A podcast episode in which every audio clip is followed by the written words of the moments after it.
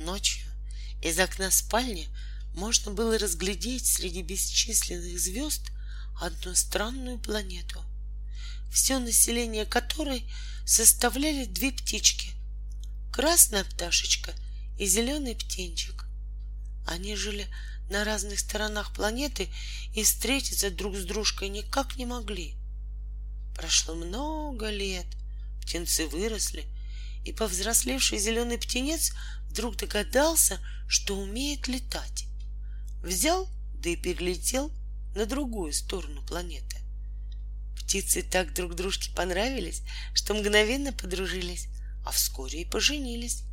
У них тут же народилась целая толпа детишек, пестрых и озорных птичек-невеличек.